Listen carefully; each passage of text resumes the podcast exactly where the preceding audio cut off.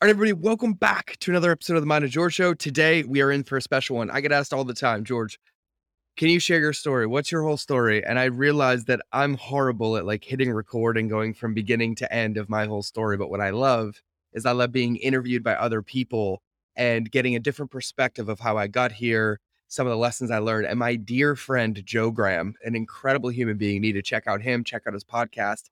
He gave me the gift of coming on his podcast. He interviewed me and we got into things that I haven't talked about in a long time how I created my success, how I got the most customer love, how I figured out relationships were the secret, how I wanted them, but I was pushing them away, plus a ton of other stuff. And we kind of pull back the curtain in this episode. So I wanted to give you a special episode where somebody is interviewing me on our show because the interview was incredible. So without further ado, I'm going to shut my mouth. So let's get into the episode. Are you ready to ethically scale your business? Good. Because this is the Mind of George podcast, where relationships beat algorithms and depth is the only direction when it comes to ethically scaling your business. Each Monday and Friday, I'll be the guy between your ears in the hoodie and pink shoes guiding you home, giving you the tools to extract, honor, and amplify your genius so you can be the light for your customers. Sound fabulous? Cool. Let's get into the episode. Welcome back to the 150K podcast. I'm your host, Joe Graham, where we help you take your dreams to six figures and beyond. Today, I have a special episode with George Bryant. If you follow my podcast, you've heard him mentioned multiple times. He's a New York Times bestselling author, customer journey expert, but most of all, genuine, caring human being. George, I've been to your event. I've been in your sphere for probably about six months now, actually, about nine. Actually, I had my time frame off there a little bit, but welcome to the show, my friend stoked. We're coming up on a year because it was spring. It was spring. So I was like, the snow was melting in my hometown when I met you, and we're getting back there soon. So yeah, it, it, was May. I think it was like it first was part May, of was May. it? Yeah. Oh, God, I don't. I can't even tell you what day, week, month it is now. It's it all blends. It all blends. But it was great, and thanks for having me. I'm stoked to be here, man. Yeah, I appreciate you. So when I mentioned that, I've had a lot of people from the event on. I've had a lot of your friends have been on the podcast. Some of the episodes been released, some have not. But for people that don't know you, can you just give them like a shortened version of who you are, what you do? Yeah, yeah. I'm uh, I'm like a walking case study of learning through trial, error, failure, success, and overly confident and tenacious that I can figure everything out. And I put hearts and human beings over everything else. That's the fastest summary, but I'll say I'd call myself a renaissance mistake maker where I've just tried everything. So I've learned what not to do. And now I spend my life helping people do the right things for the right reasons. And so was a food blogger, like you mentioned. I was a New York Times bestselling author. I'm sure we'll unpack some of that. Uh, but in that world, you know, I, I didn't come up in the digital marketing world. I came up in the Marine Corps. You know, I was a 17 years old. I was gone to war in the Marine Corps. And so entrepreneurship happened by accident. You know, one of one of my favorite things to tell people is I'm only successful because I'm stupid. It's my favorite thing to say. and they're like, "What do you mean?" And I was like, "Well, you got to remember that."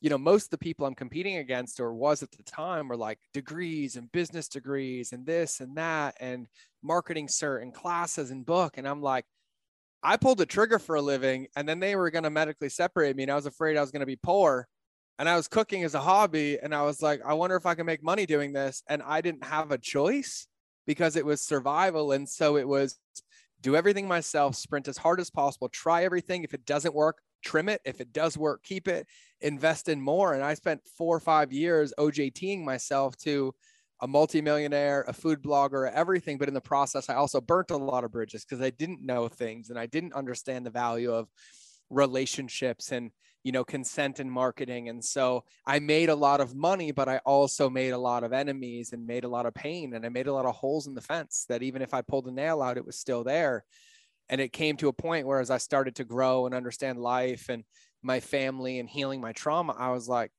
fuck i love people over everything and i didn't make people feel that way and that's not okay and so then i changed the tune I turned the Titanic on a dime and I was like, I'm going to change it. I'm going to make sure that no matter what, everybody matters, regardless of what I get or what they get, and prioritize it. And luckily, I learned how to have success by doing it the wrong way. So, replicating success by doing it the right way, going to sound really counterintuitive, it was a lot harder, but easier at the same time because it's a longer road. It's, it's more investment and patience because it's about alignment and it's a long term gain versus like a short term payoff.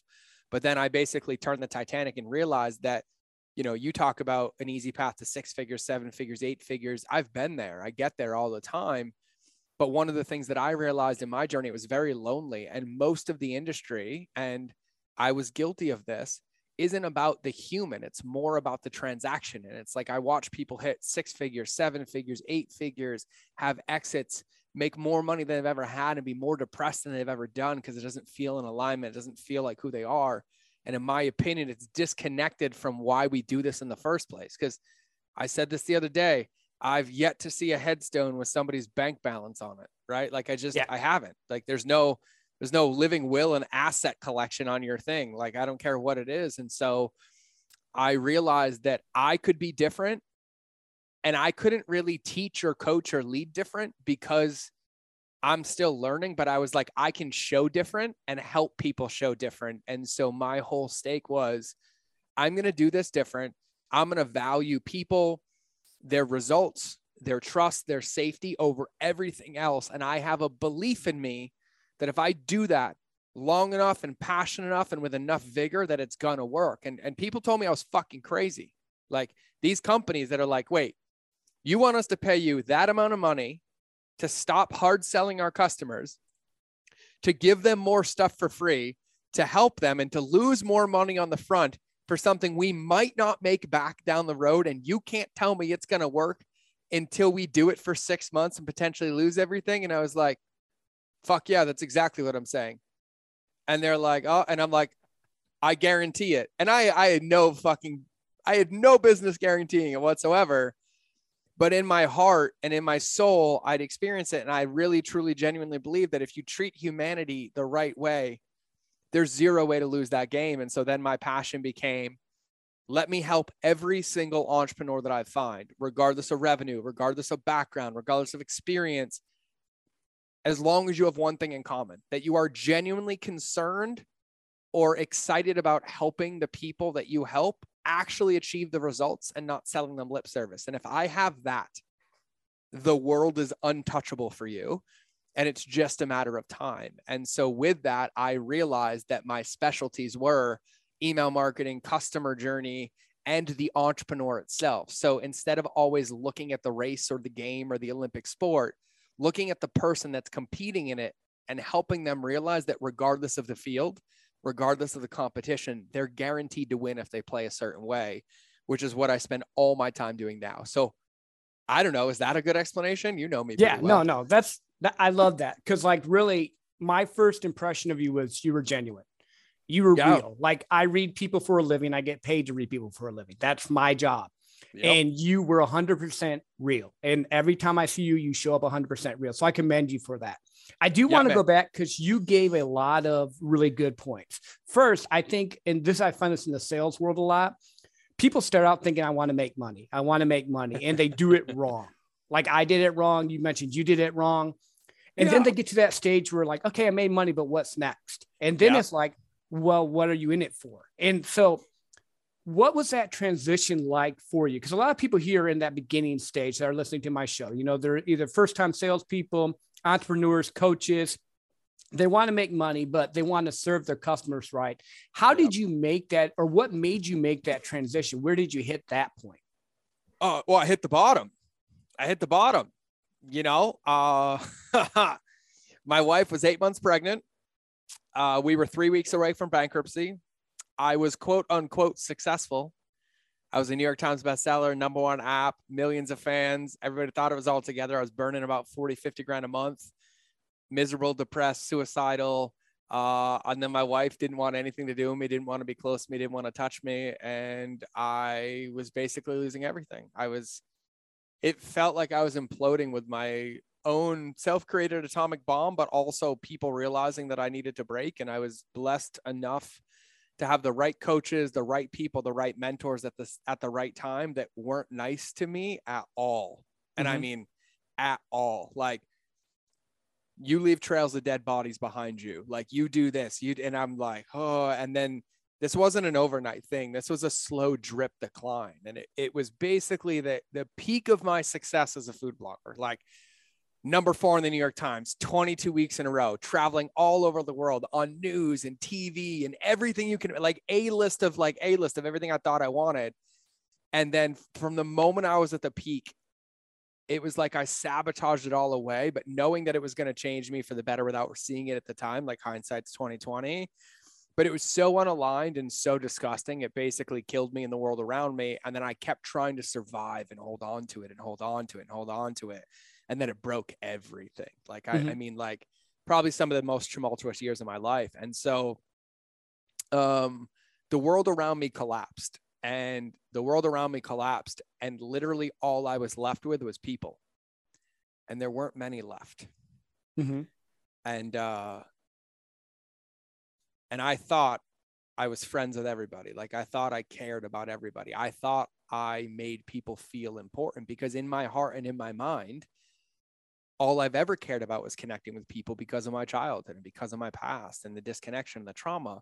But I didn't realize that my trauma was driving my vehicle and I was doing the opposite of what I had convinced myself of. It's like the cognitive dissonance was so real. It was like I was living in my own Truman show. And so when it all imploded away, what I was left with was very few people. And the ones that were there were the ones that, like I told you, mm-hmm and you listened and i'm willing to take a chance and let you know that this is what it has to be and how it's going to be different. And so i was presented with a very different circumstance to get there because of the compression with parkinson's law my wife's pregnancy what had happened all of it together. And it was just by accident that it shifted. Um, like i was already acting different. Like i wanted to treat customers different but i didn't want any more customers. I didn't want to be a food blogger right? I didn't mm-hmm. want any of that and I was blessed with some really important friends, and I will name drop them in a minute, like Jim Kwik and Shawn Stevenson and Michael Fishman and Drew Canole and Cynthia Pasquella and God, uh, I, the 22 people in this room, Tucker Max, all friends of mine, Aubrey Marcus, and I broke in that room, and everybody was like, "Happy and life is great," and I was literally in that room on that day, and I was like, "I'm miserable. I'm fucking depressed. I'm suicidal." My wife's about to pop we're about to do this. And i think it was the first time i was ever really drastically uh radically honest right? Like mm-hmm. that was be the best way like radically radically honest. And nobody acknowledged me nobody solved it nobody gave me an answer but i gave myself a permission slip because i was like fuck that's really how it is. Jesus. But i was like well that's where i am. Okay well at least i acknowledged it. And then we ended up talking about marketing and business and there were 22 people in the room and 20 of them asked me for help. I wasn't going to charge for it. I was just going to help. Mm-hmm. i said okay i'll help. Okay i'll help. Okay i'll help. Okay i'll help. I'll help i'll help i'll help. And i'll help turned into keynotes and men's health and adidas and titleist and everything. And my come from was never i want. It was i help. Let but you help. you you mentioned something there that i think is very key. You hit rock bottom which happened. You needed to do that but then your heart switched from I want to I help. Kind of like percent. And that was the thing. I like I'm reading the book The Go Giver right now. I think you recommended it to me. He's I been on the podcast. We should listen. Bob Burg, amazing human being, both of them. John David Mann, great guys. Yeah, and just when you said that, I think that that was the key. You said, "I'm not trying to do anything here. I'm just going to help." And because you aligned yourself right, now all the stuff started to open up.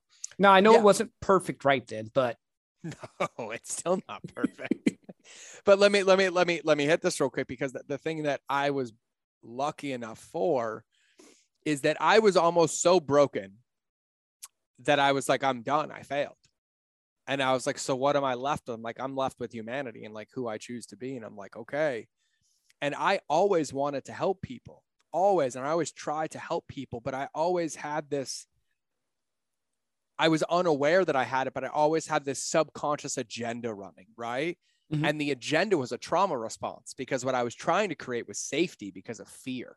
Yep. You know, fear of abandonment, fear of loss, fear of all these things. I had just never been aware enough or connected enough to the collateral damage that happens when that's to come from.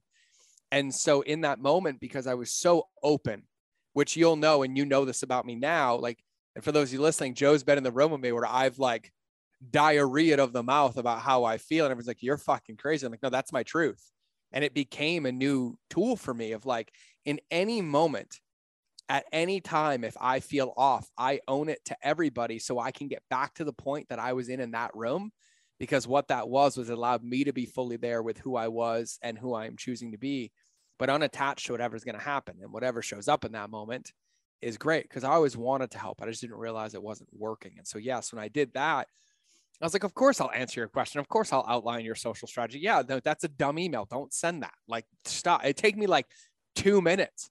But because Joe, I was also so disconnected from myself and so transactional, I failed to ever acknowledge the value that I provided to the world because I lived in scarcity. So everything I offered was scarcity as well. So I was like, why would they ask me for advice? Why are they asking anyway? So it's not even like I thought I could charge money for it. So it's kind of this perfect storm of like, well, all I have is my ability to help. So I might as well just go back to being a decent human. That's what I wanted this whole time.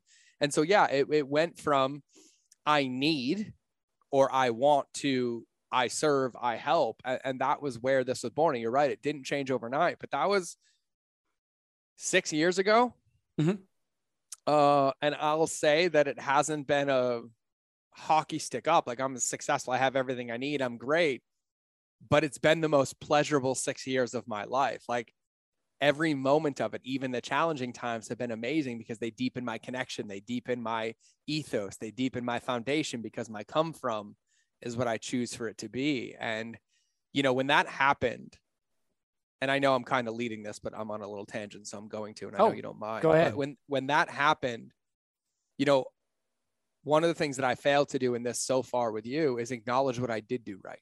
And when I had that food blog, I remember when I started it, I made myself one rule. And I said, if I'm going to make this, if somebody's going to pay attention to me, I'm going to pay attention to them. And I had a rule from day one that I would respond to every comment, every email, every video, everything. And if anything got in the way of it, I would hire somebody out to do the other stuff so I could do that. And I fast forwarded that all the way up, all the way up six years later to having millions of fans. And I never stopped doing that. And I still did it. So even when I was miserable and depressed and not selling stuff and running the business into the ground, I was still showing up every day to comment and to respond. And what's funny is because when everything started to break and I walked away from that company and I was like, these people are going to be stoked I'm done. Like, come on. Like, I'm a disconnected on video. I'm like a narcissistic prick. I'm like gaslighting the industry because I'm built on trauma. And that didn't happen. I made a video and I told them why I was walking away and why I was giving the company away and why I was doing what it was doing. And the new world of me started by all the people that followed me over that never want to be an entrepreneur and still to this day are not entrepreneurs and they still follow me to the T because I prioritized people in the beginning. And so I always wanted people, Joe. I just didn't realize that I was the one preventing myself from getting to people. Mm-hmm. And so when all of that came to fruition, I was like, well, I'm not going to do this any different. And I was like, but what if all I do is this? What if all I do is just connect with people and I don't want to say right my wrongs, but really live from the place that I wanted to live from now that I see how to do it. And that's kind of was my ethos. And it's crazy because, you know, for everyone's like, oh, you know, I don't know how to do it. I, fucking me neither. Me neither. But the most beautiful thing happened. And this was like a math game. I meet 100 people and I try to help 100 people. Somehow, I really genuinely help those 100 people, and 50 of them find a way to introduce me to other people or pay me for something I didn't know they were going to pay me for. And then I'm like, stop, I don't want your money. I wanted to help you. And then I was like, I won't take it. And then it chases me down even more. And then it gets even worse. And like, I haven't changed any of that still to this day. Like you and I will tell this story, or you can tell the story about how we met. Um, but that was it. So yes, it, it's a thousand percent that it, like at the end of the day, the, the, the analogy or the metaphor that I give every entrepreneur is that imagine you own a retail store, like a retail shop, storefront downtown. I don't care what you sell. Pick whatever your favorite fucking item is. Pick it. I don't care if you sell computers, dog shoes, cat toys, or paintings. I don't care. But then I want you to imagine that you own that store and your store and the success of your store is predicated on people coming in conversing, asking questions, and buying products. I'm like, cool. Everybody's tracking. I was like, cool. Now I want you to think about how successful you would be as if you stood in the store and there was one rule. You were only allowed to stand at the register. You could not communicate with body language or words. And I would send 100 people an hour into your store and you let me know how well you do. And you can't. Mm-mm. And you can't, right? And I was like, you know that less than 10% of people that walk into Apple every day actually buy a product? The other 90 are window shopping and developing safety and touch points and familiarity to go back and get it. Can you imagine if Apple only let you in the store if you pre-committed to purchase? Right? Wow. Or like grocery stores or restaurants or you think about it all the time. And I was like, and what we have to realize that it's the relationship with these people when they're in and before they get in that determines any possible chance of success. But now flip it. And can you imagine if Apple operated like those annoying fucking carts in shopping malls with hair straighteners that chase you and your wife around and your kids, and you have to like threaten them with assault? It doesn't Mhm. work and it would never work. And so, you know, it's not rocket science, but it's easy to forget about when we get wrapped up into strategy and emails and conversions and what do I write here and what goes on the page. I'm like, who fucking cares? Where are the people? And how are you talking to them? And how can you talk to more of them? And how can you help them? And then the path kind of lays itself out. So yeah, I would agree. That was a long effing tangent on going from I want or I need to I help. And and I do have a belief though that you can't help with i want or I need because it's coming from the egoic assumption that you know what they need Mhm. to get them there. But the truth is, is that the best products, companies, service providers in the world have an idea of the direction, but dance with the client to create the path. Yeah. And so it's really funny because you can't have it what you want or need without helping to build the map that would create the success to make it sustainable and get there. But yet people go out and say, I don't want to help, but I want the result. And Mhm. so it's a really interesting thing when you can collapse that down and understand that that's the only way. And we have zero control. And I'll say this I've had overnight success where I've launched a product and made a million dollars in a day. I've launched a product and made a hundred grand in 10 minutes. I've also, after that, launched a product and made a hundred grand in two months. And I'm like, Yep. what the fuck? Right. And it's not predictable. I don't control the pace, I don't control the speed, but I always constantly control the inputs that allow it the potential to happen. Well, and again, you've unloaded a crap ton of really good stuff here. Oh, this would be a 28 hour episode if you had to unpack everything I said, but I'm Yeah. challenging your sales brain right now on like everything that you have to remember. No, it, it, it- it's good. I like it. So the thing that's really hopping out to me the most is really the thing that drew me to you again is the relationship with people. Like I do relationship sales. I don't Yeah. do gimmicky sales at all. And that's what I've seen a lot of entrepreneurs and people run into. But you mentioned trauma, you mentioned it a couple times.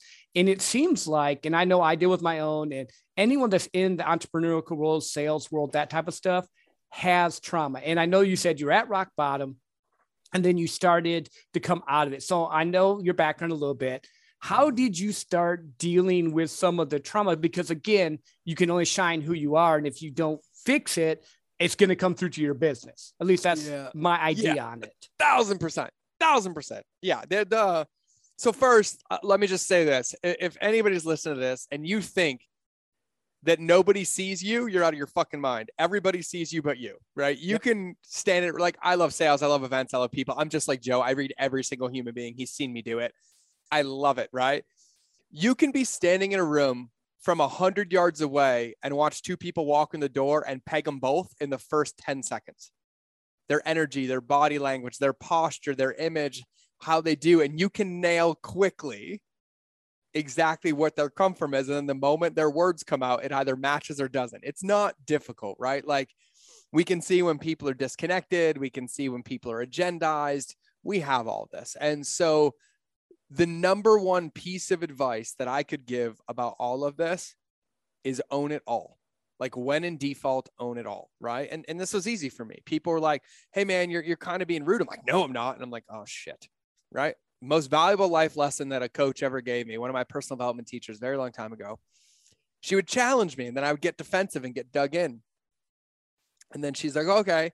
And I, I, you've heard me say this. And I was like, she's like, well, you're a purple dinosaur. And I would just get quiet. I'd kind of smile. And I was like, okay, uh, no, I'm not. And she's like, notice your response. And I was like, uh huh. And she's like, you didn't get defensive. You didn't project. You didn't increase your voice because it wasn't true.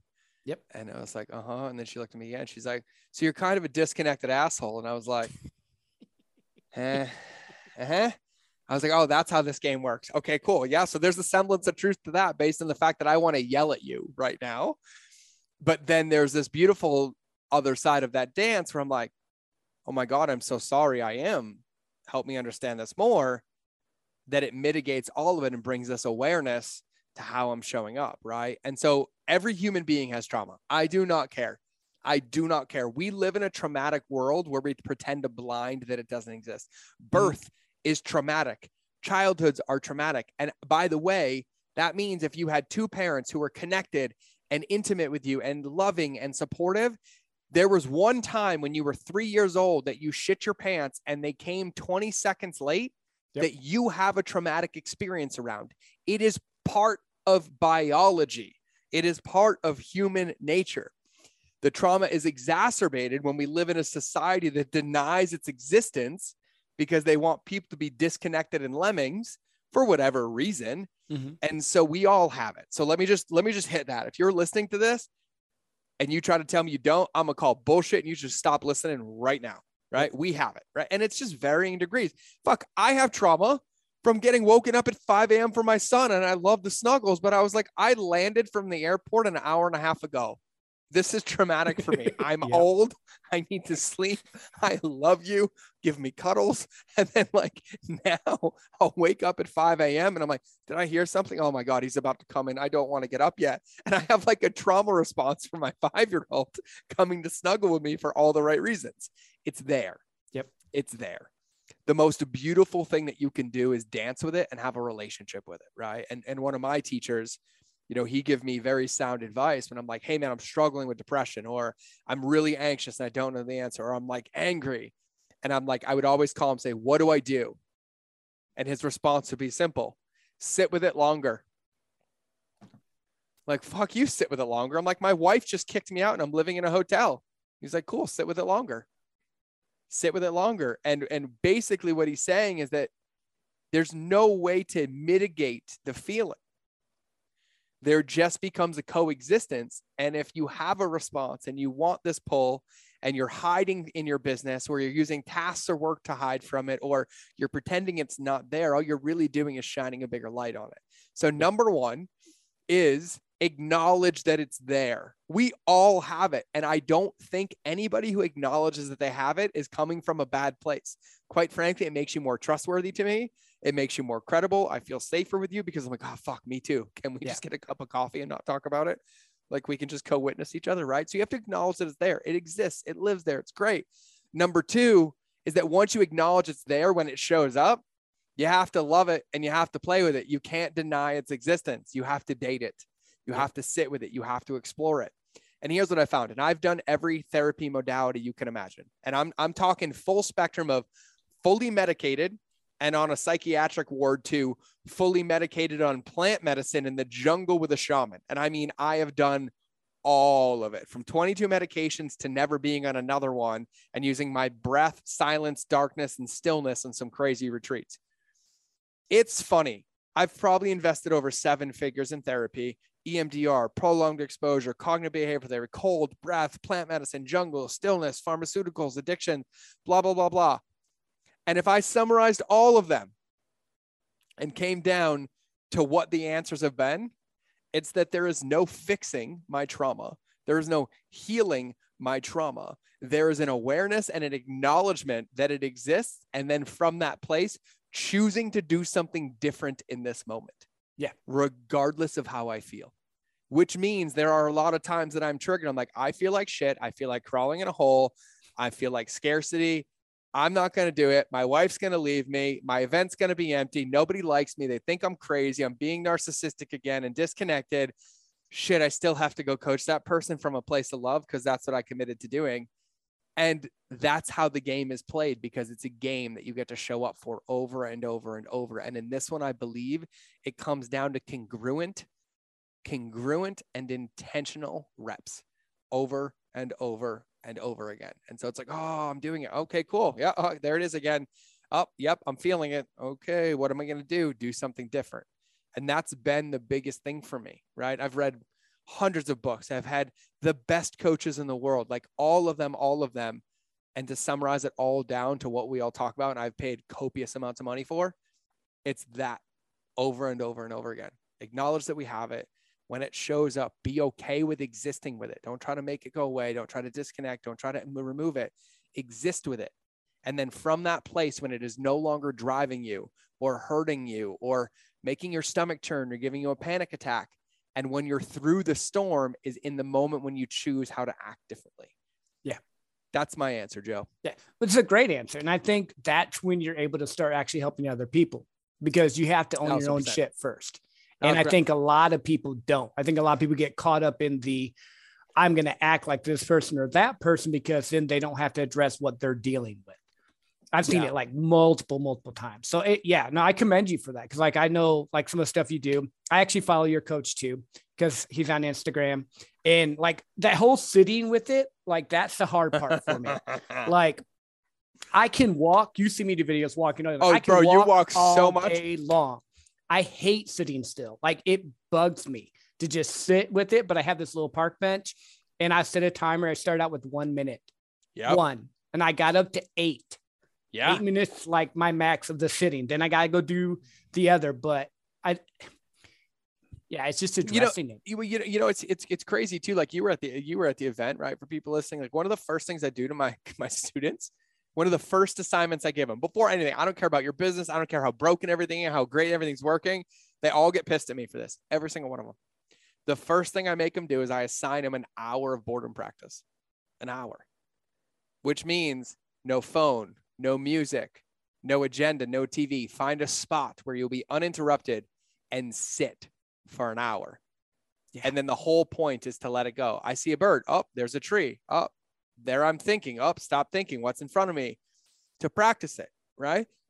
but we wonder why. And I, by the way, disclaimer I'm not a medical doctor, I'm not a psychiatrist, not a psychologist. I am not warranted to give this advice outside of my own personal opinion that some people have said it validated, do what you want. Okay, now that that's out of the way, you should do it. Um, we wonder why we can't coexist with who we are. But what we're really saying is that we can't be in a relationship with ourselves. Yeah. Right. I can't sit still for eight minutes is a fucking scary thing to think about. Right. Yeah. You're like, I can't coexist with the one person that I'm guaranteed to spend the rest of my life with, whether I like it or not. Mm-hmm. So I'm going to go do something. Right.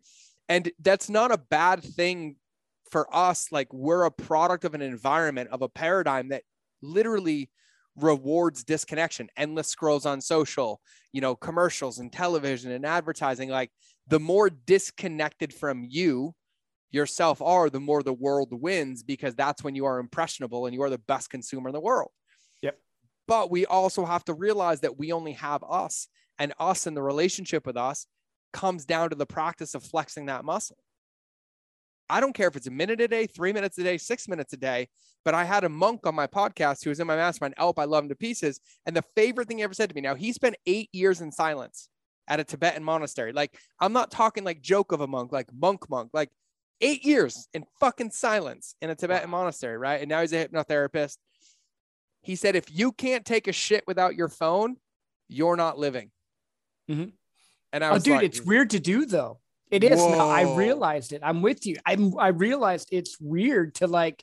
I literally had to leave my phone. Then I'm like, well, do I have a book? Uh-huh. Do I have something? No, just sit. Yeah, that's just be with me. Like, yeah. And here's what's crazy. We're like, God, I wonder why I'm sick. I wonder why I'm sore. I wonder why I'm tired. I'm like, well, I wonder how many fucking signals your body is throwing at you with your check engine light that you just choose not to pay attention to. Mm-hmm. Right. And so when it comes down to it, like the sitting with it, it's not always that you have to sit still right? There's times that walking, but it's like, hey, if I feel sad, sitting with like, it's okay to be sad. Why am I sad? And then maybe there's not an answer. Maybe the answer is just being in that state. Because we also live in a world where people have this unrealistic expectation that we're riding fucking unicorns on Rainbow Brights Road around life all the time, or we're pretending that that's the goal, even though there's no perspective and contrast with that being it and it's unattainable. And the faster we recognize that we have to modulate, like I connect with a hundred people a day, like mm-hmm. every day. There's days that a hundred of them don't respond, and they're the ones that reached out to me. And yep. then there's other days where a hundred do, and I want nothing to do with any of them because I'm like, I don't have the capacity, but this is the world I made, right? And it's it's just understanding the dance. But I, I mean, really, Joe, if I was to summarize it down to the very core of it, like foundationally, it's that no matter where you spend your time, no matter what your job is, whether you're working for somebody else or working for yourself, pursuing your passion, doing something, there's a part of you and like the deepest parts of you that drive you. And that's you, and you're the secret. But yet we live in a world where we want all the answers to come from outside of ourselves. Give me the pill, give me the button, give me the this. And I'm like, well, first off, nobody can because it's your button and you're the only one who can fucking push it. Right. And here's where you won't find the answer consuming their content, asking for their advice, following their guidance, because that's their answer. Yep. You need to be connected with you. And I had a good friend of mine say it. He said, When was the last time you were quiet enough to hear God's whispers? Mm-hmm. Right. And like, I'm spiritual. I wouldn't say I'm religious. I'm spiritual, right? Like, I believe in God. Trust me. When you've seen some of the stuff I've seen happen in combat and life, if you're like, yep, I just think God's a woman. It's my personal belief because I met her in a vision. That's it. Right. Mm-hmm. And I was like, true. And I was like, but have you ever had those moments? And you do this, right? You go walk a lot. I'm sure you've done walks where you've walked without a phone and you just go walk. Yeah. And then you On get purpose. pissed. Yeah. Yeah. Cause then about 30 minutes in, your intuition is flowing and you can't turn off the creativity. You right. have every best thought of your life and everything else imagining. And then you're like, oh my God, I got to remember this and blah, blah, blah. And then you try to think about remembering it. And then the stream of consciousness stops. Right. Mm-hmm.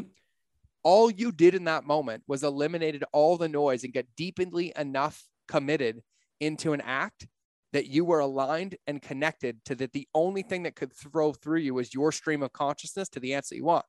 This happens if you're listening to this, you've ever gotten a massage. If you don't bring your phone in, it happens to every one of us at about 20, 30 minutes in, where the best ideas, clarity, stillness, calmness comes in. And then you're like, I just want this again. Cool. Let me tell you the secret to getting it spending more fucking time with yourself. Yep. Because that's the answer. And there's a correlation. And I used to use this example all the time. Go study the greats. You go watch all their interviews, right? You see the, the you see all the videos that are trending, right?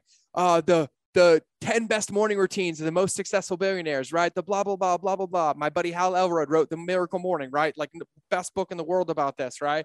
You got Robin Sharma doing the 5 a.m. club. You got the gratitude journal. You got all of this, right? You look at all of the answers that they give, and all of them have one thing in common alone time. Yep. Alone time, right? And it's like, cool. So if you want it and you say you want it, practice it and flex the muscle, or go back to the trauma answer and acknowledge that you don't want it, but stop lying to yourself that you do want it and you're not willing to do the work because it's work. It's a mm-hmm. muscle. We are not born where we just get to operate, check a box, and be like WALL-E in some fat cart around the planet and live happy. Like that's not living. We have to do work. We have to sweat. We have to put in effort. We have to put in relationships. We have to put in all of these things for it to become a, a lesson or a result in something in our life. And so it's really just a muscle. Like it's no different. Like, yeah, of course, you're up to eight minutes. That's incredible. Right. But you can do more and you know you can do more. Just yeah, like I just have to own it. Yeah. I just have yeah, to own the, it. And, and then the first time everyone's like, I want to go run. I'm like, are you thinking you're a failure because you didn't run a marathon on your first day? No. Right. But did you put a mile in? And then the next day, and then the next day. And then when you realize that a mile was too easy, did you hold yourself accountable that you should probably do two? right? Mm-hmm. You know yep. what I mean? Like that's the game. And there's this really interesting, I'd call it a dichotomy almost because we say we can't do it because we don't have the time, right? And then we start doing it. And as a result, we start getting results. We fall in love with it. But then the further down we go, the more time is required to achieve the same result. Yep. And like it's this massive, massive thing. But like you think about the most successful, one of the stories that I love um, about Richard Branson is, you know, he owns, I think, I think it's 88 or 89 companies, like like full ownership, like things like that. And he isn't the CEO, but he is basically the advisor, manages all of them. But his life is really, really simple. His assistant, his number two, she talks to every single company every single day. And once a day in the morning for one hour, she runs everything by him. He gives an answer or advice or a thought on each one. It disseminates out. And then he goes and lives the rest of his life, like in an hour a day to run 89 companies, right? Tony mm-hmm. Robbins does the same thing. And I'm just saying it's as an example. But if you looked at it, you're like, you can't do that. There's no way. He has to work 12 hours a day. And I'm like, nope. When you spend that time getting deeply connected to yourself and you understand you, your strengths, your weaknesses, you say no to the things that aren't yours. You say yes to the things that you know and then you can give answers without wasting time. And then here's the best part you no longer convince yourself that hustle's the answer because you're Right. afraid to acknowledge that you're using it as a reason to hide from the relationship with yourself. Yeah. Because Yeah. that's where shit gets fun. Yeah. And you know what I found? I, I've hacked it differently. So I do acupuncture now, right? Oh, yeah. They great. have needles in me for an, like 45 minutes. I can't move. I can't do anything. So Oh, it- it's a stillness practice. Same thing. Like I'll go get a massage. And I think the thing that you mentioned here that just made like is hitting me more and more is we try to find different things to make us look busy because we don't really want to be with ourselves. And I've gotten the most creative ideas for my podcast, for my coaching, for everything when I actually just took time and gave myself space. Yep. But yeah, it's just it's wild to me that like I don't know if it for a lot of people they're afraid of it or they just want to be busy because then that way they have an excuse. Well, you know what? The beautiful part is that we don't have to know why, but what's even better and what's really interesting to think about is looking at the perspective of like, has anyone ever taught you how to be in a relationship with yourself? Nope. No, because like you think about it, like from the moment kids are born, when they hit a certain age, they start going to the system, it, it falls into this trap of like, and I don't want to be like a history person or anything, but like post industrial revolution. You go to school, you get an education, you get a job, you work your life away, then we pay you some retirement and you get, you know, point zero zero zero zero zero zero zero zero one percent of what you generated for us and the people at the top get wealthy. But it's always do more, do more, do more, do more, work out more, own more, buy more, do more. And consciousness or connection is in the fray now, where it's looked as like counterintuitive. It's almost looked like the anarchy of like, oh my God, how dare you teach somebody how to breathe? And how dare you get them connected to their body? Because when you're fat, sick, and disconnected, you're a money generating machine. Like I joke about this, but it's literally the matrix in real life. You just don't Mhm. have metal things plugged into the back of your head. But Just it's in like your hand. When you're disconnected, it's in your hand, right? Yep. And then when you're sad and you emotionally eat, it's in the food system. And then that food system causes obesity. And then the obesity causes the doctor's appointments, which feeds the pharmaceutical industry. And it's boom, boom, boom. So we're never going to live in a world where you're rewarded by being sovereign and connected. And so I don't get mad as to why people haven't done or to have done or don't know. I'm like, cool.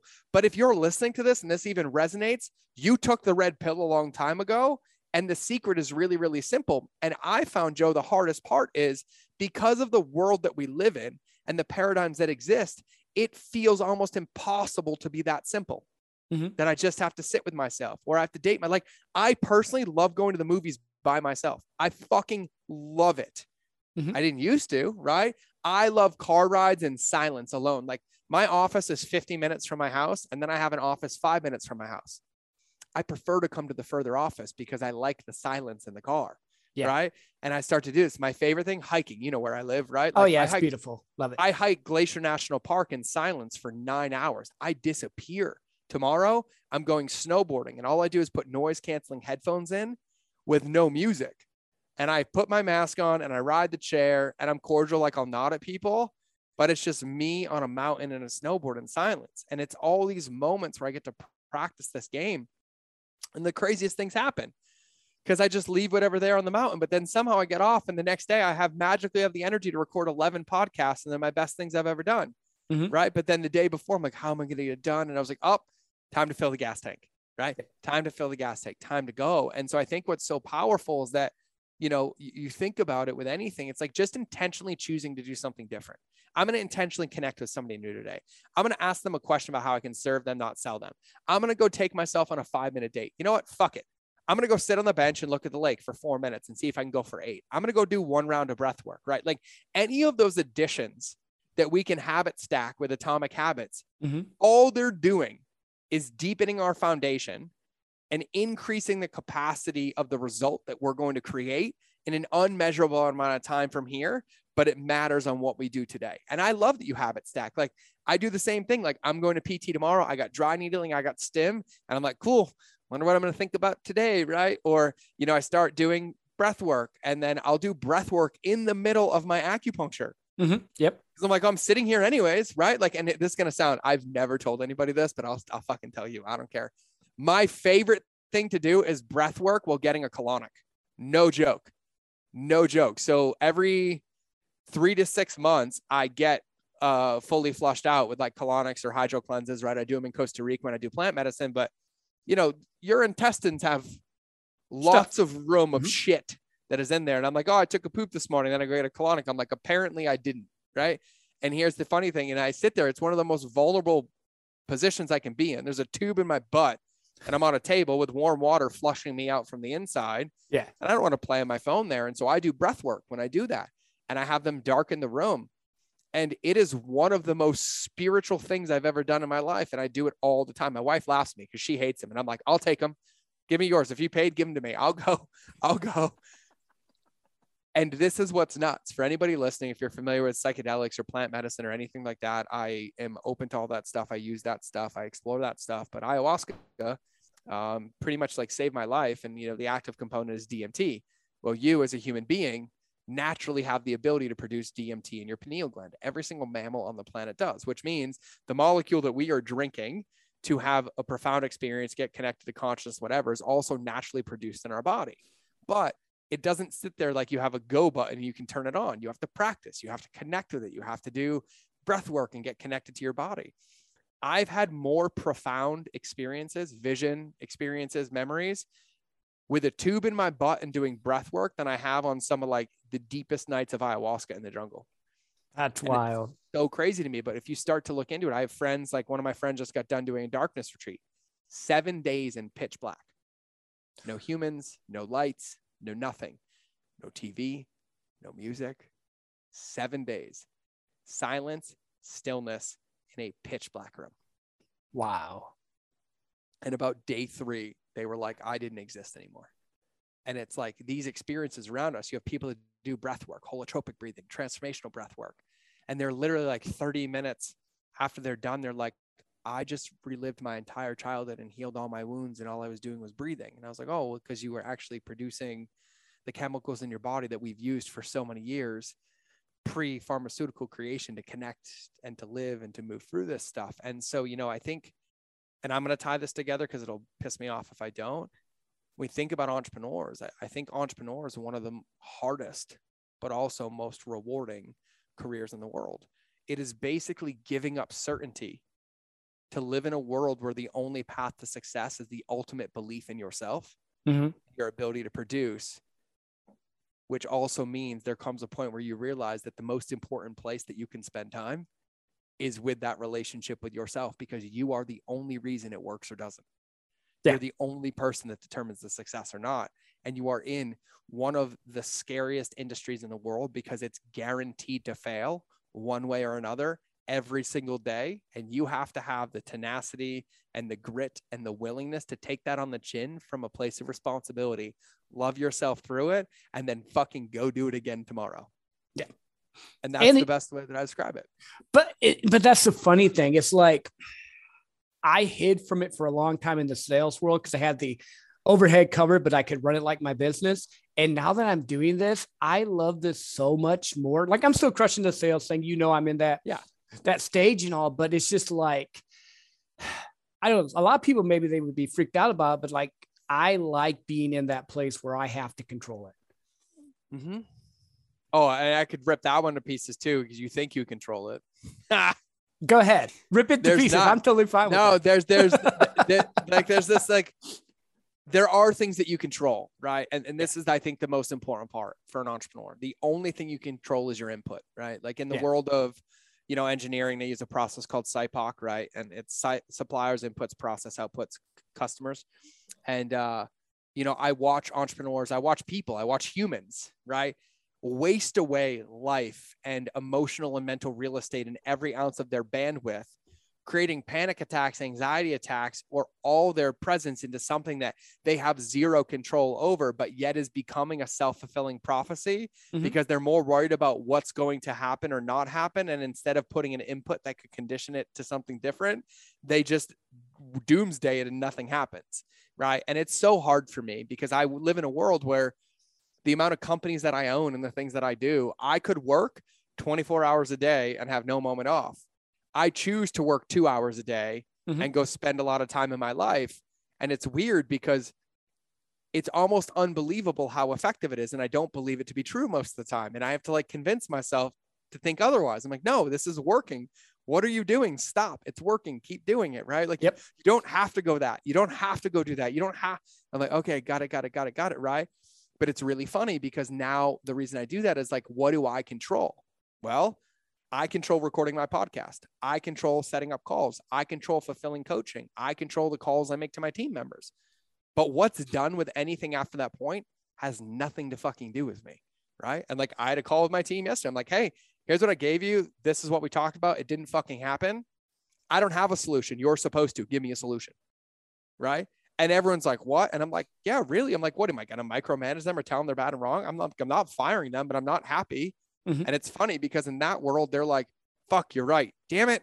Shit, you should fire me. But instead, here's a solution. And I'm like, cool, don't let it happen again. It's going to happen again. I do it.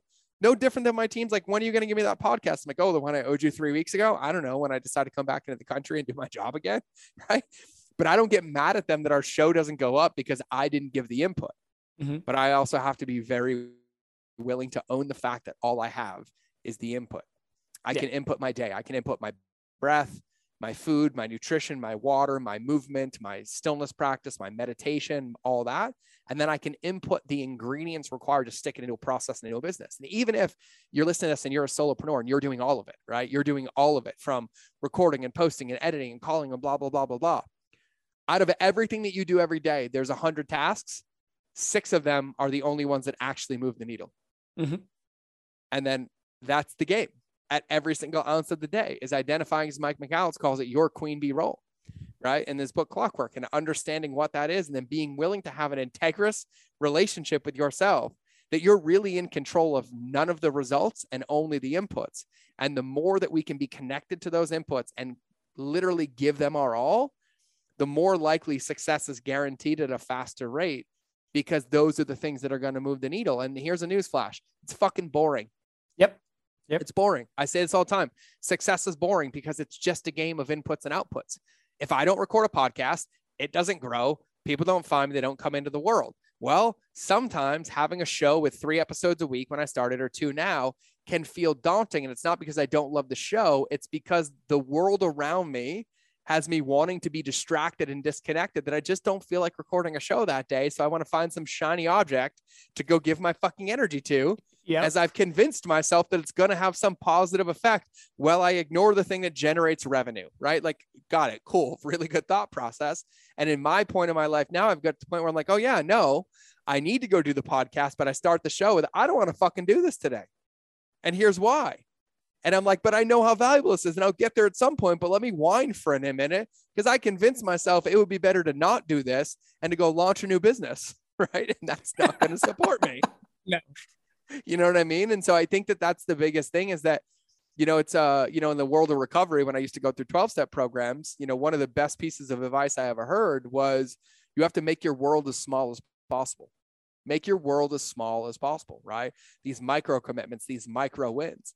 It's easy as an entrepreneur to make your world as big and overwhelming as possible as well. I have 874 things to do in the next 20 minutes or I'm a failure. Well, too bad you never finished them all and you've been telling yourself that same story every day for Yeah. six months Yep. and you still haven't failed, right? But it's like, what is it that you control, right? As long as I get to my messages that day, I respond to my team that day, I record a podcast that day, I make my world as small as possible so that I have full autonomy about what I'm doing and the result that I create. And if there isn't one, I can almost 99% of the time tie it into a lack of integrity into my input or just a lack of willingness to give the input to what it needed to do. Yeah. It, you again unloaded a bunch of very great value there. So the things that just like popped out at me first, right? You're only in control of your input. Success is boring. I've taken your line. If you've listened to any of my stuff, I use it. I give you credit sometimes. Sometimes I don't if I forget to. You don't but have it to. But the thing that you mentioned was you work two hours a day. In my sales job with what I'm doing, because I know how to shrink time and I know what I need to do successfully boring, I work three to four hours a day. The rest of the time at work, I'm there, but like I've done all my stuff. I know I have Yep. it done. Yep. And I think that what you said also was the needle movers are important. Know what you're supposed to do and and do those. Like I do a podcast at least one a week, sometimes two. I'm Mhm. going to do sales calls. I'm going to do the things that are going to move my needle, but I'm not going to. The other thing that I'm learning is I don't have to do everything. I can Nope.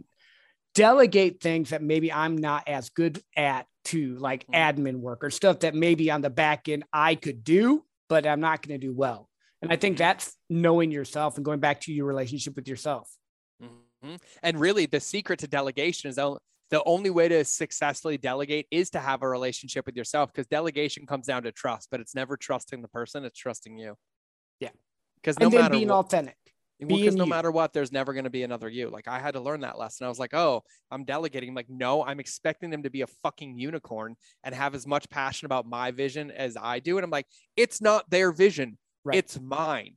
I'd be concerned if somebody who worked for me was more passionate about it than I am, because that means I should work for them, right? Like Mhm. these realistic conversations. And so, yeah, when you when you get down to it, like, you know, I have to, and and I have to have it simplified. Like my wife is one of my best accountability coaches. She calls me out all the fucking time, and she should. And Mhm. it's like I'll come home and like I had a decent day, and I'll be venting about this or some revenue number or some bullshit, right? And she's like, "Shut up." And I'm like, "What? Huh? What?" she's like, "Shut up! I don't want to hear it." I'm like, "What do you mean?" And she's like, "Oh, you're really upset about what you have." And she's like, "Okay." How do you make money? And I'm like, why? Yeah, no, I know. And she's like, okay, cool. We know the answer. You connect with people. You get on calls. Like you, you help people. And I'm like, yeah. She like, when's the last time you got on the phone and helped somebody? And I was like, two months ago. Mm, There's She's your like, oh, oh, you're pissed? And I was like, shut up. Stop being right all the time. Right. And it's like, cool. And it's like, and I, and I can go back to those moments. Like I, I laugh. Like I have students that are like, they want to like build the world and the Empire State Building in one day. And I was like, you do realize I still don't have a building, but yet I do multiple millions a year by just connecting with human beings and helping them. Right. Mhm. And it, and it's funny because it's so hard because everyone's like, well, you need to be the example. I'm like, I am the fucking example. My website doesn't make me the example. My lack of care of what it looks like doesn't make me the example. My willingness to connect with you when you find it and to hear your feedback and tell me you think my website sucks. And I'm like, yeah, but my website has nothing to do with my ability to help you. And then we connect anyways, is the secret. Yep. Right. It's just prioritizing what it is. Like at the end of the day, I use my five year old as an example all the time. You know, like I convinced myself for years that I was an entrepreneur because I wanted to support my family. No, I was an entrepreneur because I wanted to avoid my family and fucking fill my ego and not be with my family. Because not once have I ever heard my five year old say, Daddy, please go back to work today. Daddy, please go back to the office. Daddy, I don't want to Nope. play with you. Dad, no. All that was bullshit. Me and my business partner, High Speed Daddy, had this conversation. Like, we have a dad company Mhm. and we're convincing ourselves we're doing this for dads. We were doing this for us. And the moment we started owning that, we started doing it for dads. Yeah. Because then at that point, I have a different compression method of like, God, does this shit really matter? No, that doesn't, but this does.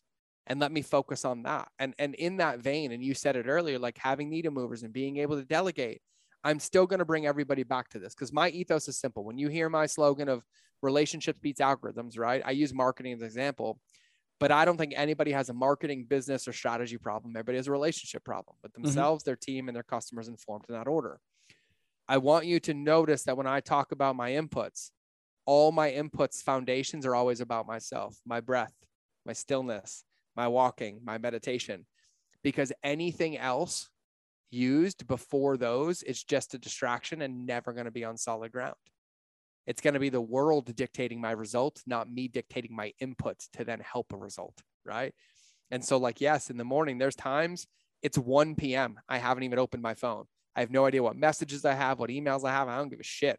I'm like, that's tomorrow. Like, I'm going snowboarding. I won't look at my phone tomorrow. Tomorrow's Wednesday. I won't look at it till probably Friday morning.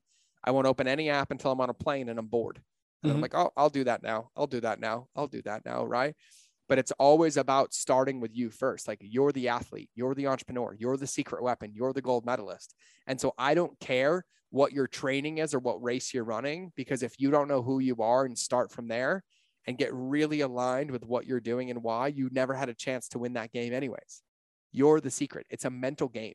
It is a Mhm. mental game every single day. And the truth is, I avoided the relationship with myself because my own, like my own possibility, like my own potential scared the shit out of me because it carries a very heavy level of responsibility. Yes. And I wasn't willing to own it. but I also wasn't willing to tell people that I was afraid of the responsibility, that I was afraid to have $50,000 a month of salaries to cover. And I didn't think that I could produce it again. And the moment I started dancing with that and sitting with that and owning it, it somehow magically happened. And they're like, well, yeah, you're not supposed to own it. My job is to own that. And I get paid. And I was like, oh, yeah, you go do that. Yeah, sure. Whatever you need. you know what I mean? And it's just a different, it's a different conversation. Yeah. But it always boils down to my willingness to be in that space with myself and have that integrous relationship and go from there. And, and really, in my opinion, like, and I'll say this, like, I'm really good at selling because I'm not good at selling. Mm-hmm. Like, if you ask most people and they listen to most of my calls, and you as well, include, you've seen me do this, you would think that I am averse to making money. Like, most people think I am fucking averse to making money. And I was like, no, I don't run a nonprofit. Like, this isn't a 501c3. Like, I run a profitable business. And I was like, but I do make it genuinely hard to pay me. Mm-hmm. I really, really do because I'm not interested in getting paid. I'm interested in creating a result. And then as a byproduct, you make an investment to do more of it, right? But you get to win first. But all of that boils down with my willingness to sit in it. Like I had a call with my wife right before this call, and like we were talking, so we hadn't talked all day. And uh, one of my companies that I own, uh, I'm gonna get emotional. I fucking feel it right now. Here it comes. Um, I've known them for 10 years and I've been helping them since day one. Nine and a half years later, I'm offered an equity seat. Nine and a half fucking years. And it lit something in me because I was just there. Mm-hmm. And like, I'm self-taught videographer, photographer, and there was this content problem that like 100 grand, 100 plus grand of videographers. We run a large company. It's an eight-figure business, right? And we can't get anything quality. And they basically, with the team, was convinced it wasn't done, couldn't be done. So I'm like reinvigorated. I rent equipment, send it to the office. I filmed 22 hours a day, three days in a row. I mean, I really didn't sleep. Mm-hmm. 900 videos in three days. And I came home, not a lick of tired, super fucking excited, ready to go. And Lindsay's like, oh, yeah, babe. And I'm like, I just feel seen and acknowledged because I'm seeing myself acknowledged but here. And she's like, yeah, this is 10 years of you making deposits mm-hmm. for potential. And if I told you who my board members were and who it was, you'd be like, really? I'm like, yeah, I'm like, I'm the liability in that group, right? Like, I'm the only one that doesn't wear a suit and doesn't have a B next to my name. And like, they're on television shows. And I was like, yep, but I'm the guy with fucking tattoos and a bald head that none of them know I exist, but yet they call me for advice because I've been putting in the fucking reps. Mm-hmm. 10 years later, how can I help? How can I help? How can I help? And we're talking through personal turmoil, professional turmoil. Like these are friends of mine. Like we have intertwined, you know, bits and pieces, but I hadn't taken a moment until earlier today to look back and be like, wow, 10 fucking years. What a gift. Because I love every ounce of it. And here's what's crazy they could take it back tomorrow. I wouldn't care. I still feel good. Mm-hmm. You know, and, I, and I think that that's a testament to everything that we're talking about. And at, at the end of the day, I look at entrepreneurship as a simple math game. You have the ability to help somebody with something. Your job, your moral obligation is to have as many conversations as possible every day with the least amount of resistance between them to get the most amount of advice to those people to get them the fastest result, whether they fucking pay you or not. Yep. And in my opinion, I could publish that as a fucking book as the blueprint for guaranteed success, except the Go Giver kind of hit it pretty well. Mm-hmm. But I feel like my book would be one page. Yeah. But people people get freaked out because they think there's all these super secrets. And it took me years yeah, to call marketing. Yeah. It's called marketing. Of course yeah. it is. Marketing's job is to create scarcity. That's yeah. it. You're a sales guy. I, you don't do this, but most people do. And for all you salespeople listening, you get this. If you're not a salesperson, you're about to get it because the world of selling is really, really simple. There are only two things that people are doing they are either moving away from pain or towards pleasure. Yep. Less than 1%. And I'm making that number up because I think it's fucking less than that will actually willingly invest to move towards pleasure. Yep. Very few, very few, because now we're intertwining Maslow's hierarchy of needs and all this other stuff, which means 99 point something percent of the population that are spending money every day are spending money to avoid pain, mm-hmm. which means the basis for all marketing, all advertising, all selling has one job to create more pain or awareness of pain in your life, to create misery, to make you uncomfortable enough to give somebody money under the illusion that they can fucking fix you. Yeah. Yep. That's what it is. That's exactly what it is. That is a scary world that we live in. Of course it is, but we have to know that that's the world because there's ethical ways to do it. Joe does it. I know a lot of people that do it, but there's only one way to start, and it's by connecting with people. That's it. Like, that's it. At the end of the day, this is a people game. I've yet to figure out one AI robot that buys products with your fucking credit card. Doesn't happen. Nope. They're not shopping for you. They're not picking out your sizes for you. I don't care how disconnected, how autonomous, how Ready Player One, how anything world turns. I guarantee you, because purchasing, buying, selling, and growing are all emotional based decisions, that Mhm. it is the one guaranteed thing that will always remain a human fucking function. Yep. Which means if you spend all of your time right now, fuck the funnels, the strategies, the tactics, the tools, connecting with the people and meeting them where they are, the path of how to help them will lay itself out. Mhm. And then you spend more time investing at that. And here's a hack if you're scared, just fucking tell people you're scared. If you don't know, tell them you don't know. The amount of time I get on calls with people, they're like, hey, man, do you think you can help with this? And I was like, fuck, bro, that's a good one. I don't know. Yep. Um, but I think if you give me a shot in the next hour, we can fucking figure it out. And then about 10 minutes in, something clicks. I'm like, hey, remember what I said 10 minutes ago? I'm like, I lied. I was like, because I just figured it out. And he's like, oh shit, right? But it always starts in this honest, integrous, let's go, right? Joe's seen me do it. People have asked me questions at the event. I'm like, I don't have a good answer for that yet. But I think this is where we should go. Or when somebody in the event was like, hey, I lied. You Remember that Yep, one? I remember. And I was like, he comes up to me on the break and he's like, I lied. Um, so I didn't really, uh, and I'm like, fuck, cool. We talked for about a minute. I'm like, go to the bathroom. I'm like, oh, break's gonna end, and I'm like, I can't continue my event out of integrity. Mhm. Like it was it just everybody for some context. We did a massive group exercise that's based on integrity. Yep. And it's an incredible thing to witness. We're not going to tell you what it is. You have to come to an event Yes, Um, you do. but it's an incredible thing to witness because it eliminates almost every assumption that people have about how life is lived and it creates one of the most connected powerful experiences and no matter how the exercise goes there are valuable fucking lessons riddled through it no matter what the outcome is right? And so something happened and there was a lack of integrity and i'm like i have no clue how to clean this up. Like i have no clue. And so i was like hey you come back from break? I'm like hey come up here. Yep, I remember. and I was like, why don't, why don't you tell everybody what happened? And I have a different perspective because I'm standing in the room on the stage and I can see everybody's faces, right? Mhm. And about half the room were gone, triggered, angry. Like I saw rage in people because they thought they played on a team and one of the team members didn't play the same way and they were ready to fight and all of it. And then I gave like a five minute diatribe. I don't remember a fucking word of it about integrity and how we show up and acknowledging it, but also not making the person feel bad because he Yep. just owned it and cleaned it up in one of the like Yes. scariest moments of his fucking life.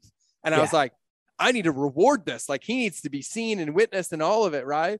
But like none of that's predictable, but it's all based on integrity. I was like, I don't know what to say. Like you might be feeling this, you might be feeling this, but all of it really boiled down to that authenticity. Or they, there's a book that I read. It was called uh, Radical Honesty, and that's what really kicked us off many, many, many years ago about like how to really beat addiction and how to live in my integrity. And and it's something that I still practice because I feel like I live 90% radically honest because there are still times that I doubt myself and I curb the extent of what I want to say, or I diminish the impact of how important it is to me because it's a muscle that I'm still working on, right? It's a, it's Mhm. one that that's flexed and practiced all the time.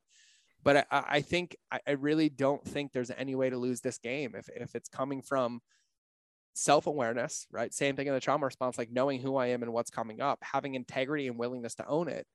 And then from there, choosing what I want to do with it. And, and that's really like whether it's changing a habit, whether it's dropping something out of the business while it's responding to trauma, while it's uh, referring on what's working, what's not, whether it's a new path to making money, it's, it's always going to come down to those things. It's always going to come down to those things. And, and because we're talking about integrity and authenticity, uh, the one note that I want to give everybody, because this was one of the most painful lessons I learned, but it was a part of my journey, is that there's a very big difference between intimacy and authenticity. Okay. And there's the ability when you start getting authentic, quote unquote, because just Newsflash: If you're telling everybody you're being authentic, you're fucking lying. Yep. Okay, thanks. 100%. Cool. Now that now that we just got that out of the way, because that used to be me, I'm like, well, let me be authentic. And my wife's like, were you lying to me before? Right? Because it drives her drives her nuts. One of my Yep. old pet peeves is I'd come, I'm like, okay, can I be honest? And she's like, well, you've been fucking lying to me for nine years. And I was like, oh, I did it again. I did it again. Right? These modifiers of like discomfort, Mhm. right? Um, but I realized that when I started living this life of radical honesty and authenticity, it was a new drug because it's such a pattern interrupt in the world that you get rewarded because it's magnetizing and people want more of it. So then the stories start to get deeper and details that didn't enhance the lesson mm-hmm. start coming out, which then make it about me and filling my own bucket, not the person I'm serving. Yeah. And so the reason I say that it's about authenticity and intimacy are very, very different is because I can tell you that I grew up in trauma and I was sexually abused and have that be it. You don't need to know the details of why it happened. And the moment I get into the details, I am no longer serving you. I'm serving my insecurity because I'm looking for validation. And the reason I say this is because it's like a tightrope with a unicycle on it. And you ride it down the middle. And it's a, it's a very fine balance. And, and it's one that's practiced. And I'm grateful for the years. And if you go listen and Google my name, there's over a thousand podcasts of me, and they all started the same way. Well, my name's George. I was, you know, mentally abused. I was here. I was sexually abused nine when I was 30. Like I had a script. Mhm. And it's funny because everyone's like, you're being authentic. And I was like, actually, I'm being manipulative. Yeah. I was like, because I'm telling you every ounce of what I can control to get you to eat out of the palm of my hand so you don't have to really know how I feel. And therefore, I'm just disconnected on a whole different level, but just a fucking level of mastery that doesn't serve any of us. Right. And so it became this thing. And so I, I think it's a huge, huge thing because it's okay to just say, Hey, I'm scared. You don't have to say why. It's okay to say, Oh, this happened to me. You don't have to tell the details. If the details need to come out, they need to come out in the right container, which goes back to the trauma conversation. Yep. You know what I really love about you and, and What? this, and I'm, I'm going to throw it out. I'm glad I met you on the authentic side because if Oh, I would have met oh, me before then, I probably wouldn't have liked it. And to kind of close the loop, because we had talked about how we met Oh, yeah. Um, Go ahead. with this, like I went to this event. It was great. First time I've ever been to an event. Never been there before. It wasn't what I thought it was going to be, which is fine. It happened, and George comes in, and I'm like, okay, who's this guy? Because this whole event was set up, and it wasn't. It was supposed to be big, and then things happen. Long story short, George comes in, and all of a sudden, I'm like, this guy's a little bit different. And you were supposed to be there for an hour, and you were there for I think six, six and a half, Yep. maybe seven. Yep. And I don't really remember a lot of what you said. I just remember that you were genuine, you were caring, and you were 100% not authentic in the look at me, I'm being authentic. Like you just poured into a group. And this was a small event. So I'm going to commend you on this because a lot of people be like, oh, yeah, I do all these events and they have like 50, 100, 1,000. There was five people there and you showed up. Yep. I was and- the only and- one. Yep. And that was what made me say, okay, cool. I'm going to connect with you. And now that's opened up to now I've started my business, my podcast, all that stuff. But I needed to see someone genuine in this space because being in sales and having the gift I have, I've had people take that, try to use it against me. And I am all about people. Like if you are about selling and just selling and transactional, I won't get along well with you. So I just wanted to commend you on that Yeah, and you can close the loop probably better than I can with it. But that was just kind of my Yeah, I'll give I'll give I'll give some real context. So this uh, and I'll call it what it was. That event was a fucking shit show. Okay, so that's what it was. Okay, uh, it was put put on by somebody who hasn't dealt with their trauma. Uh, lots of lies, lots of positioning, lots of manipulation, and I didn't know it at the time. Um, but there were a lot of telltale signs and triggers and like ignoring and blah blah blah. And I was like, hey man, I said yes seven months ago. I don't know why I wouldn't still be a yes. And so it was almost like hard, like but for the record, I had to impose myself. Like I had to almost like go and overextend myself that I come, but I gave my word. Mhm. And I don't care if there's one, 10, 100, whatever. Like I'm like, I gave my word. I want to go serve. And then there became a point where I realized like, I feel like I have an obligation to go to that room regardless because I have no idea what's going on. And, you know, when I was there, I was like, incredible people, let's go and pour in it. But yeah, there were five people. And, and when I was pitched, I was uh, asked to come speak to a room of 100 people um, this is what it was going to look like. This is who I was speaking with. And then everybody pulled out. And then I became a part of the trauma because every other speaker pulled out. and that's on them. I don't know. I don't give a fuck. Yep.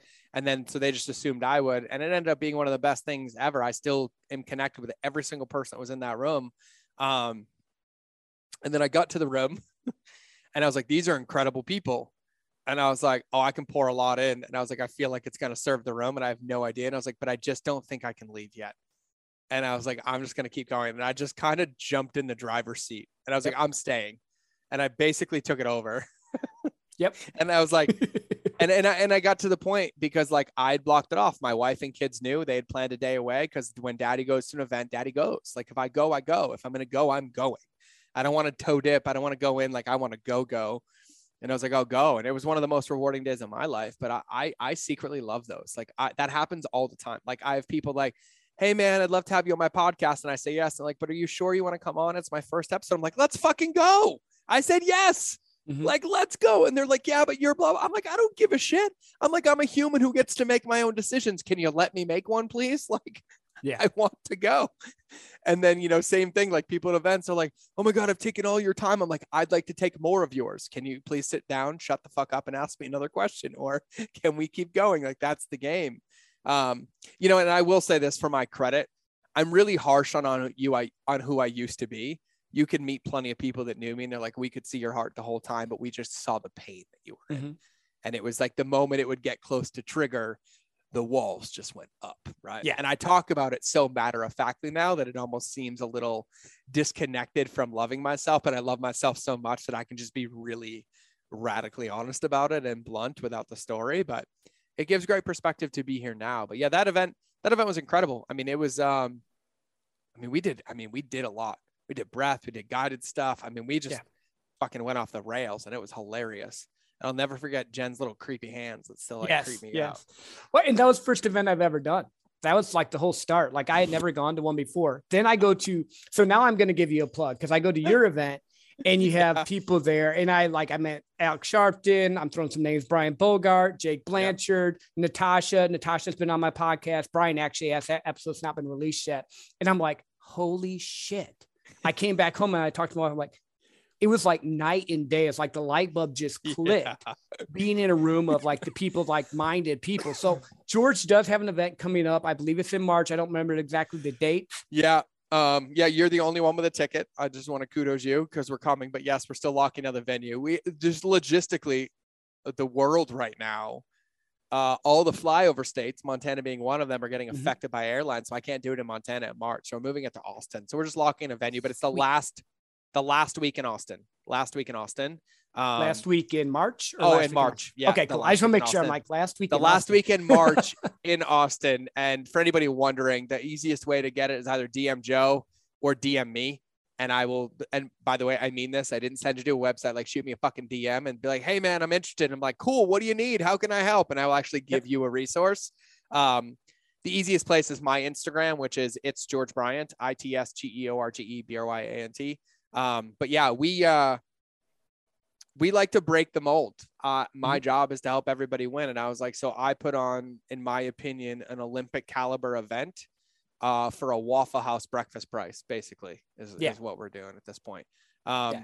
And I love it. I love it. I wouldn't change it for the world. And the speakers that come are 50 to 100K each keynote speakers that don't get paid and I don't pay and they don't sell because they're my friends and they believe mm-hmm. in the ethos. And, and we put these rooms together and I put this together so we can pour into the people to have a shared collaborative impact. And that's really what I thrive myself on. And we focus on kind of like mastering your time, mastering yourself, and then mastering your customers in the journey you're going to put them on so that you become a walking superhero when you leave that room. And it, it's probably like that. My events in the podcast are probably like two of the most proudest business accomplishments that I've ever had. And yet they have none of the accolades of any of the other stuff that you'd think I have my name on the wall for. And I'm like, nope, these are the ones that like don't pay me at all. And they're the ones I'm the proudest of. Like, I would be okay if you put my podcast and my events on my headstone. Like, I'm totally okay with that.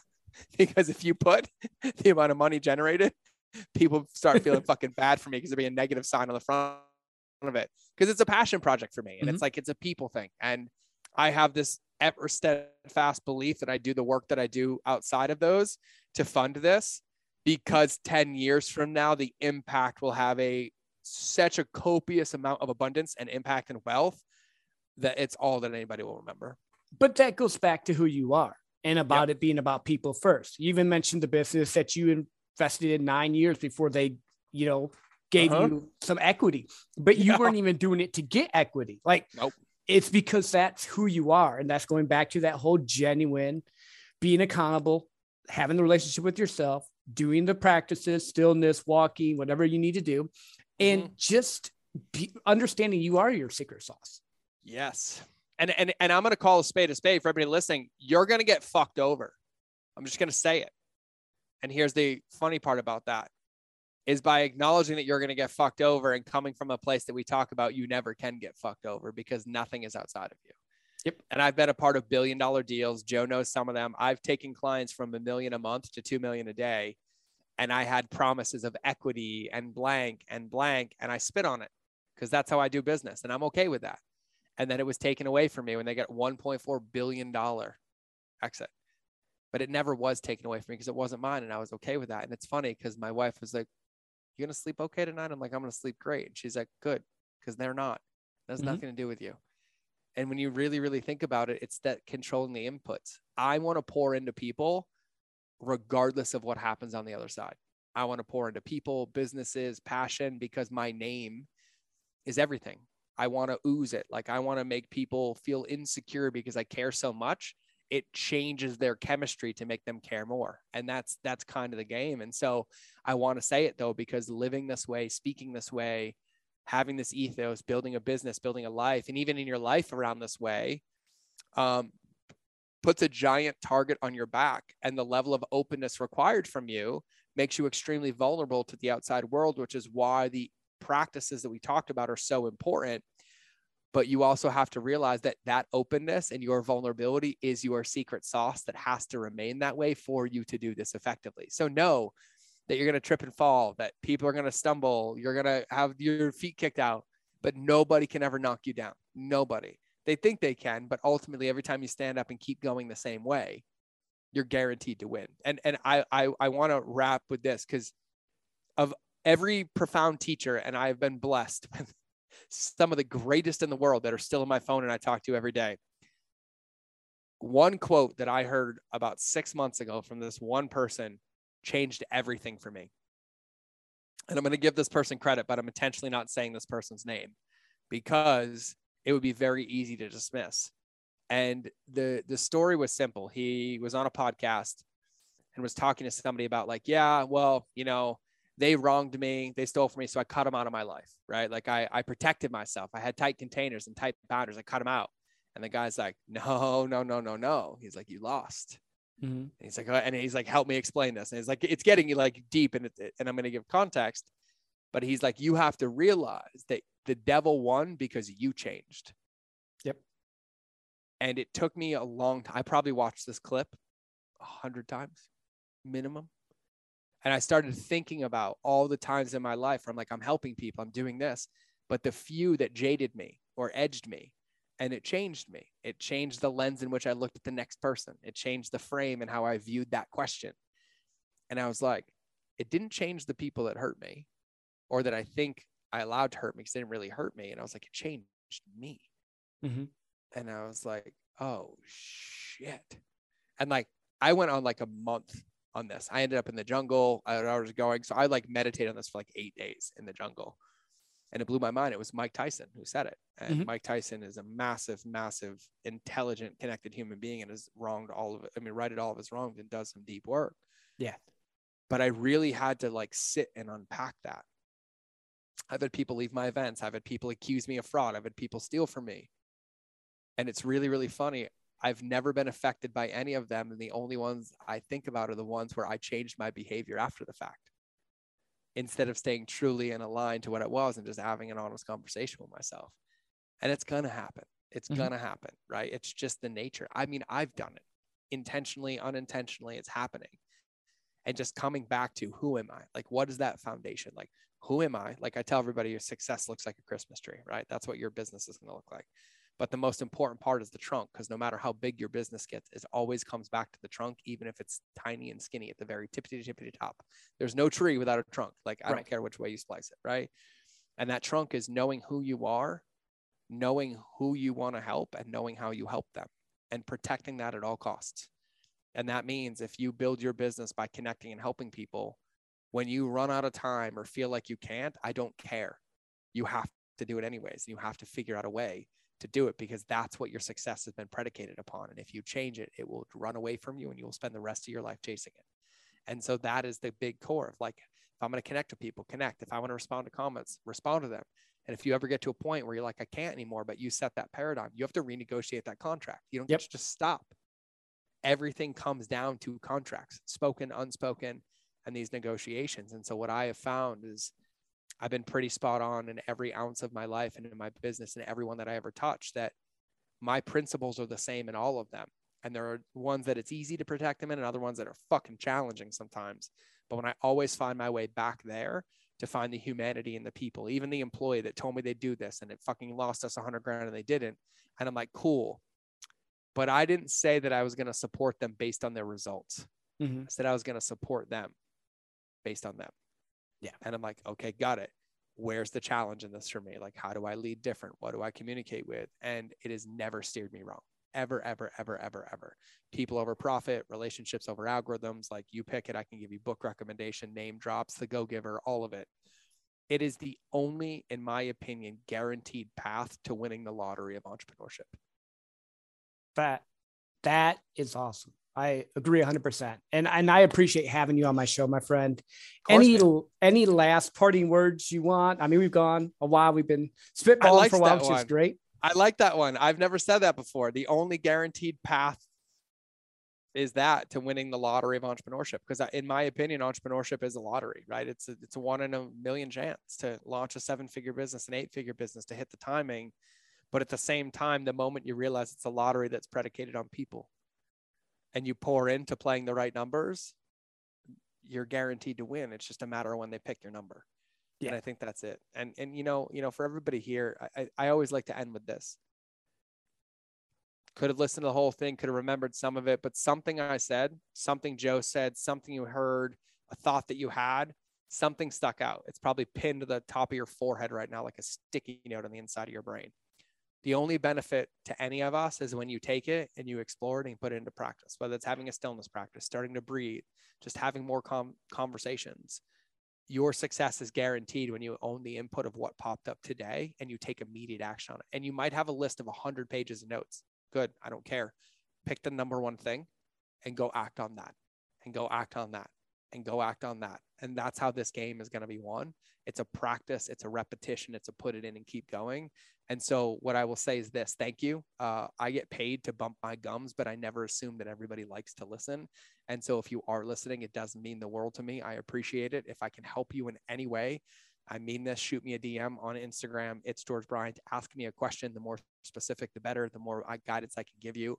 I can't help you if you don't ask and I can't read your mind. And so let me help you by getting into my world. Check out my podcast. It's called The Mind of George Show. I'm going to have Joe on down the road as well. So you'll be able to listen to him over there as well. Um, but check out my podcast. That's what I got. That's it. Awesome. Thank you, my friend. And he does respond. I can vouch for it. I'm in your DMs a lot. you are, you are, you win the award for being the number one person in my DMs, even over my family, which is why you get so many hearts. Cause I'm like, I see you, bro. I totally see you. I'm just going to keep hearting your stuff. I try not to, but it's like you'll do something like, and then don't like, stop. Crap. No, don't stop. I love it. Don't ever change who you are. It's it's a gift to the planet, my friend. I love it. It's amazing. It fills my bucket, and I'm like, if I'm ever down, all I have to do is go check my DMs because Joe's got fire icons at every one of my stories. I'm like, oh, I, I feel do. better now. I do. Fire or hearts or love. Fire or hearts, but I, am yeah. here for it, man. I'm here for all of it. Awesome. Again, thank you for being on, my friend. And thank you all for listening to the 150K podcast. Check George's show out. I listen to it every week. It drops Mondays and Fridays. It's the Mind of George show. Uh, check my show out. It drops on Tuesdays because I don't want to go out the same day George's does. and until next time, have an awesome thing. And check the event out. He mentioned it. DM me, DM George. We'll get you some information on it. I went to the last one, totally changed my life. If you're an entrepreneur, sales professional, own a business, whatever, you need to be there. And until next time, have an awesome day. Thank you for listening to another episode of the Mind of George Show. Please make sure you subscribe on your favorite channel that you listen to, whether it's in the car, on your run, or in front of the television. Make sure you leave a review to help other people know how much you love the show, and quite frankly, help me know how much you love the show because I read them all. And if you want five minute daily insider nuggets on business, marketing, leadership, mindset, or any other tool that you would need to build and scale your company, make sure you register for my invite only newsletter. I call it the Lightkeeper Lessons. I hold nothing back here and I share everything that works for me, my friends and mentors, and thousands of my students around the world to thrive in life and keep our lighthouses shining brightly. We will eventually be charging for this, but for now, for you, because you're listening to the podcast, it's free. So if you want to sign up, go to www.lightkeeper.club, fill out the application, and then check your inbox because it's magic. You actually have to open the emails to get the gifts inside. Otherwise, you can get access to my Relationships Beats Algorithms Facebook community and other free resources on the website. So just go to www.mindofgeorge.com and I'll see you in the next episode.